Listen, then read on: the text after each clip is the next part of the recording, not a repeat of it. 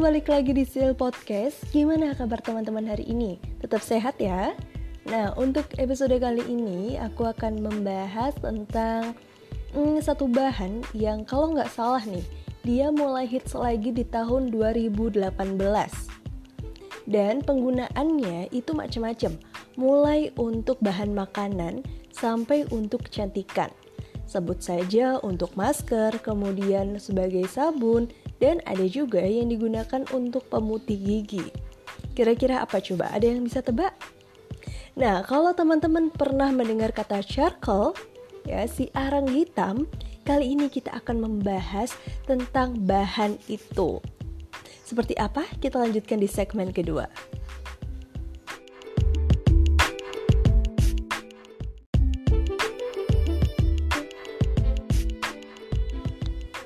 Pertama kali booming ya cukup unik sih ketika mendengar ada olahan yang menggunakan arang hitam.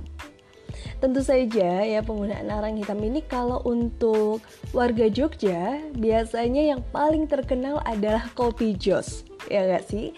Kayak kopi yang dicampur sama arang hitam biasanya sebatas itu. Tapi semakin ke sini kan penggunaan kata arang ya itu di apa ya bahasa istilahnya lebih modern lah dengan kata charcoal dan memang penggunaannya itu beraneka ragam. Seperti tadi yang udah aku bahas di segmen awal, penggunaan charcoal ini bisa untuk bahan makanan ya. Biasanya diubah untuk suplemen atau ada juga sebagai jus, bahan jus, lalu untuk bahan makanan lain yang nantinya itu akan merubah warnanya menjadi warna hitam. Nah, selain itu juga ya si charcoal ini aktif untuk kecantikan. Pertanyaannya sekarang, aman gak sih charcoal yang kemudian kita konsumsi? Dan apakah mereka ini antara charcoal yang digunakan untuk kecantikan dan juga yang digunakan untuk bahan makanan itu berasal dari bahan yang sama? Nah, merangkum dari berbagai sumber, ternyata antara kedua bahan ini, eh sorry, bukan kedua bahan, jadi antara charcoal yang digunakan untuk kecantikan dan juga untuk makanan itu berasal dari bahan alami. Dan kita sering menyebutnya sebagai activated charcoal atau arang aktif. Nah, jadi dari sumber itu menyebutkan kalau si activated charcoal ini mereka berasal dari hasil pembakaran bahan-bahan alami, entah itu kelapa, kayu bambu, atau juga bahan tanaman lainnya. Nah, Kemudian hasil pembakaran ini kan mereka akan ditumbuk menjadi bubuk dan dicampurkan ke bahan yang entah itu mungkin salah satunya makanan. Cuma ketika dicampurkan ke makanan nanti teksturnya itu akan sedikit lebih kasar. Karena sifatnya yang gak larut dalam air jadi dia akan membuat teksturnya itu sedikit berpasir. Jadi memang dengan kata lain bisa dibilang si charcoal ini mereka merupakan jenis arang yang kemudian telah dipanaskan dan akan membentuk pori-pori kecil di dalamnya. Itulah kenapa akhirnya disebut sebagai uh, arang aktif atau activated charcoal karena mereka memang mengandung yang namanya karbon aktif. Cuma di sini teman-teman nggak perlu takut ya kayak gimana cara ngolahnya gitu karena pasti untuk bahan-bahan yang nantinya akan dikonsumsi atau dibuat untuk kecantikan pasti mereka menggunakan prosedur yang sudah selayaknya. Jadi aman insya Allah kayak gitu. Apalagi ya yang namanya si activated charcoal ini, mereka bisa mengikat racun dan zat kimia di dalam tubuh kita atau dengan kata lain mereka disebut sebagai penawar racun. Jadi dalam tubuh kita ini kan pasti udah banyak mengonsumsi bahan makanan ya Yang mungkin nih pasti di dalam tubuh kita banyak tersimpan racun-racun dalam tubuh Entah itu mungkin ada kandungan obat-obatan ya bahan kimianya itu Atau mungkin mengandung hmm, apa ya ada formalinnya ada merkurinya nah ini nih gunanya si charcoal mereka akan menyerap dan nantinya akan dibuang bersama kotoran yang terkandung dalam si arang itu. Nah, kemudian si activated charcoal ini juga bisa mengurangi gas berlebih di dalam perut yang nantinya sering membuat kita merasa kembung. Nah, berbicara soal takaran, kita kan percaya nih kalau apa pun yang berlebihan itu nggak baik buat diri kita. termasuk si charcoal ini. Jadi walaupun dia memiliki banyak manfaat yang baik buat tubuh, kita juga nggak boleh terlalu sering nih, karena kalau terlalu banyak juga bisa membahayakan tubuh kita. Karena walaupun dia ini bisa menghilangkan racun, kalau misalnya terlalu berlebihan justru dia juga bisa menghilangkan vitamin, kalsium dan juga potasium dan ya mungkin bahan-bahan atau kandungan-kandungan yang memang ada dalam tubuh kita. Padahal kita butuh itu kan? Nah makanya perlu juga nih adanya pembatasan dalam mengkonsumsi activated charcoal ini. Nah itu kurang lebih kalau misalnya untuk uh, makanan atau untuk yang kita konsumsi sehari-hari. Selain itu, seperti tadi yang udah aku bahas, si charcoal ini kan bisa untuk kecantikan, apalagi dia memiliki daya penyerapan yang kuat. Makanya dia cukup efektif untuk mengangkat sebum dan juga kuman dari tubuh kita. Itulah kenapa sekalian sering lihat kan yang namanya activated charcoal itu digunakan untuk sabun, kemudian sekarang untuk masker ya, untuk mengecilkan pori-pori dan juga mengangkat komedo. Karena itu tadi, dia memiliki kekuatan penyerapan yang cukup kuat. Mengandung antibakteri dan juga anti jamur yang juga baik untuk tubuh kita.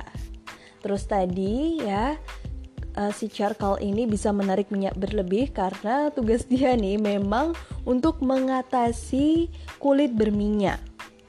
Jadi untuk menyeimbangkan juga ya supaya kondisi tubuh kita ini juga tidak terlalu kering gitu teman-teman.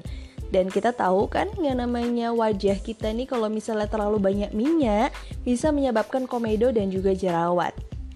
Makanya sekarang kalian bisa menemukan banyak sekali sabun wajah atau juga masker yang mengandung activated charcoal yang sekarang cukup apa ya? Cukup banyak lah kita temui di pasaran. Tinggal tergantung kalian suka menggunakan produk-produk yang mana. Kalau aku sendiri sekarang untuk produk activated charcoal itu menggunakannya yang produk Freeman. Jadi kalian tahu kan Freeman yang warna abu-abu itu? Nah, yang itu yang aku gunakan. Selain itu, si charcoal ini juga bisa untuk proses eksfoliasi kulit. Jadi karena dia ini teksturnya agak-agak mungkin agak berpasir gitu ya, dia bisa juga untuk mengangkat sel kulit mati yang mengendap dalam tubuh kita. Dan dia juga bisa membuat kulit kita terasa lebih halus. Tentu saja penggunaannya harus sesuai dengan cara yang tepat karena kalau misalnya kalian terlalu me, apa ya scrubnya itu terlalu kasar tentu akan membuat kulit tubuh kalian bermasalah. Nah juga dia bisa untuk detoksifikasi kulit itu tadi sama kayak yang tadi aku bahas. Dia bisa mengangkat kotoran mengangkat sebum ya walaupun mungkin memang tidak terlalu langsung mempengaruhi tapi kan karena sel kulit matinya itu keangkat makanya juga bisa membuat kulit kita menjadi lebih sehat kayak gitu. Dan juga dibahas nih katanya si charcoal ini bisa untuk memutihkan area yang hitam gitu. Kalau salah satunya nih, salah satunya adalah memutihkan kulit ketiak yang berwarna hitam. Aku nggak tahu ini benar atau enggak ya, cuma yang aku tahu itu kalau untuk memutihkan gigi. Jadi di waktu itu sempat ada juga produk yang dalam bentuk bubuk berasal dari charcoal juga. Dia digunakan sebagai pasta gigi. Jadi dengan penggunaan yang rutin dia bisa mengurangi warna kuning pada gigi. Jadi ya lumayan lah bisa jadi lebih cerah. Nah mungkin ini juga bisa berlaku untuk me, apa ya, memutihkan area kulit dari ketiak itu sendiri. Tentu saja dengan penggunaan yang rutin ya, penggunaan yang tepat ya bisa aja nanti secara alami memutihkan area tersebut. Nah, kalau tadi udah aku bahas tentang si masker yang sempat aku gunakan. Nah, selain itu aku juga sempat menggunakan sabun yang menggunakan bahan charcoal ya biasalah ya ketika kita melihat ada produk yang lagi hits kita akan mencobanya. Dan aku cukup tertarik sih memang dengan produk-produk dari charcoal itu. Karena selain dari masker aku juga pernah mencoba si bubuk untuk pasta gigi gitu ya. Kemudian juga untuk sabun. Dan juga sempat mencoba sebagai bahan makanan. Jadi kalau waktu itu kalian tahu ada produk salad buah yang apa ya mayonya itu menggunakan charcoal nah itu aku salah satu yang pernah nyobain Nah, intinya seperti itu ya teman-teman. Kalau untuk si charcoal sendiri, dia merupakan bahan yang aman untuk tubuh kita asal digunakan secara tepat. Entah itu charcoal ya untuk bahan makanan ataupun untuk bahan kecantikan. Nah, kalau untuk makanan udah aku bahas tadi ya, dia bisa dicampurkan untuk olahan apa pun dan biasanya akan menghasilkan warna yang abu-abunya itu agak kegelapan. Biasanya kayak gitu. Sedangkan kalau untuk penggunaan charcoal sebagai bahan kecantikan, ya kalian sekarang udah dipermudah bisa menemukan banyak produk-produk di luaran sana, entah itu sebagai sabun, entah itu sebagai pemutih gigi atau tadi itu sebagai pemutih ketiak ya. Dan juga untuk uh, produk kecantikan lain gitu untuk mengangkat pori-pori eh sorry mengangkat komedo kemudian untuk mengangkat minyak berlebih ya dan juga untuk mengecilkan pori-pori. Dan tentu saja si charcoal ini menjadi andalan para wanita. Karena dengan satu bahan ini dia bisa membuat wajah menjadi lebih sehat ya, bisa membuat wajah menjadi lebih segar, tidak kusam. Dan kalau untuk tubuh bisa bermanfaat untuk mengangkat sel-sel kulit mati. Jadi buat kalian yang belum pernah mencoba, mungkin sekarang bisa mencobanya ya dengan apa ya olahan yang lebih sederhana, bisa dengan sabun atau untuk masker tadi. Dan kalau ya udah mencobanya, mungkin kalian sekarang udah bisa merasakan manfaatnya. Jadi tetap rutin menggunakan masker khususnya untuk wajah ya karena itu bisa menjadi salah satu cara kita untuk membuat kulit menjadi lebih sehat dan juga menjadi awet muda. Nah, kayaknya itu aja deh teman-teman yang bisa aku bahas karena memang sebenarnya nggak banyak sih bahasan yang mengulik tentang si charcoal ini. Nah, kayaknya itu aja deh yang bisa aku bahas karena memang nggak banyak sih informasi yang mengulik tentang charcoal itu sendiri. Tapi mudah-mudahan apa yang aku sampaikan ini bisa bermanfaat buat kalian. Dan sampai jumpa di episode selanjutnya. Bye-bye!